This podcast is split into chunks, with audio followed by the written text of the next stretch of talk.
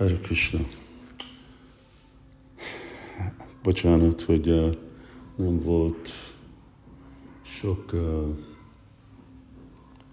podcast utolsó napokban, de annyira le voltam foglalva utazással, új Delhibe, vissza kocsiba, repülővel, aztán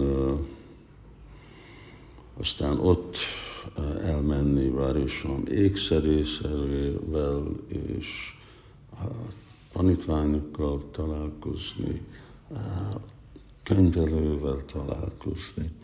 De voltam foglalva. Egy pár érdekes dolgot, igen, csak úgy említenék. Az, hogy ugye Srila Prabhupád sokszor mondta, hogy India olyan, mint egy meghalt elefánt.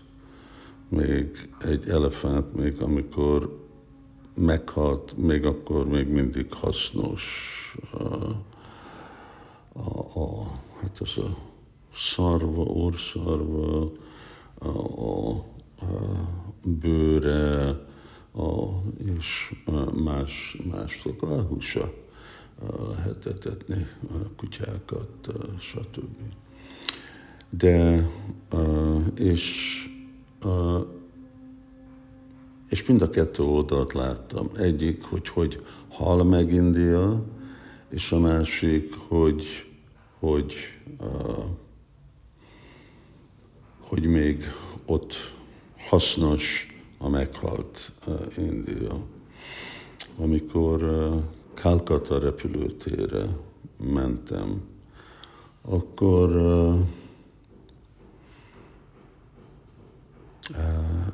hát először jó korán érkeztem, mert én mindig szeretek korán érkezni, több mint 2 óra, majdnem 3 órával korábban érkeztem, és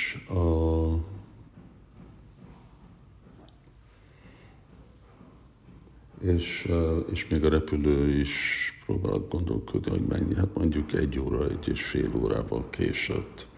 Szóval jó sokat ültem ott, és írtam. De amikor ott ültem, akkor csak 3 teljesen nem ismerős, és nem is iszkán bakta, vagy nem is bakta, aki fel úgy hasonlított, mint baktának, de az emberek, a munkások, 2 hölgy, egy férfi, csak jöttek, és úgy lehódoltak előttem, és elmentek. Nem számoltam, hogy hányan ajánlnak pranámot. Szóval ez még egy olyan aspektus volt, hogy még mindig Indiában ott van valamennyire, hogy tisztelni a szádukat.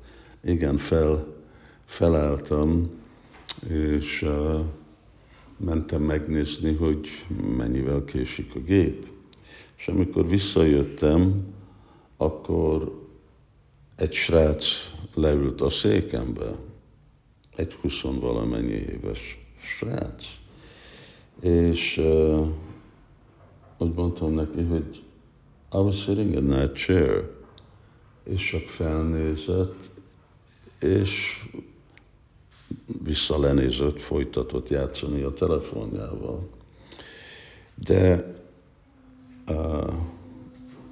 mögötte egy úr ült, aki legalább 5 évvel idősebb volt, mint én. Egy ilyen úri, kalkatai, bengáli ember. És ő felállt, és azt mondta, Swamiji, sit here. Azt mondtam, I can't.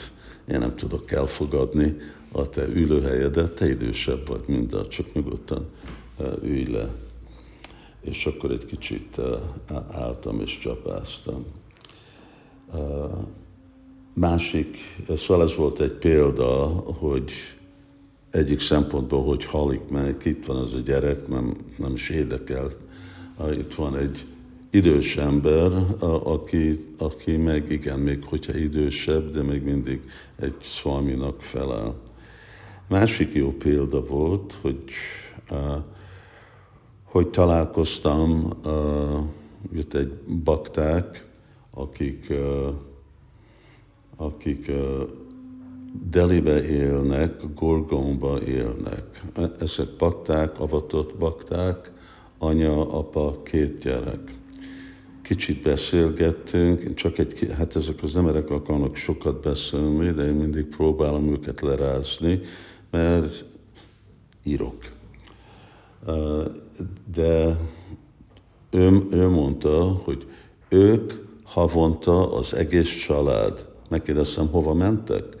Azt mondja, Brindávanba megyünk. Azt mondja, hogy ők, az egész család minden hónapban utazik Brindávanba megnézni Brindávant. Nem akarnak ettől távol maradni. Na ez egy másik dolog, hogy ez, hogy oké, én itt élek Indiába, és Indiában van a legszentebb hely, Brindávan, és ők oda utaznak. Kérdeztem, hogy havonta utazol Mayapurba, az már nem, de hát mindegy, Mayapur, Brindávan ugyanaz. Szóval Mayapur sokkal, igen, hogy volt, miért voltak? Igen, most voltak valahol máshol, azért találkoztam velük Kalkutában. Igen. Nem, Katában laktak, bocsánat, nem, ez valaki más volt, aki Delhibe lakott. Szóval ez egy igazi másik dolog. És volt másik példa, mi volt az a másik példa?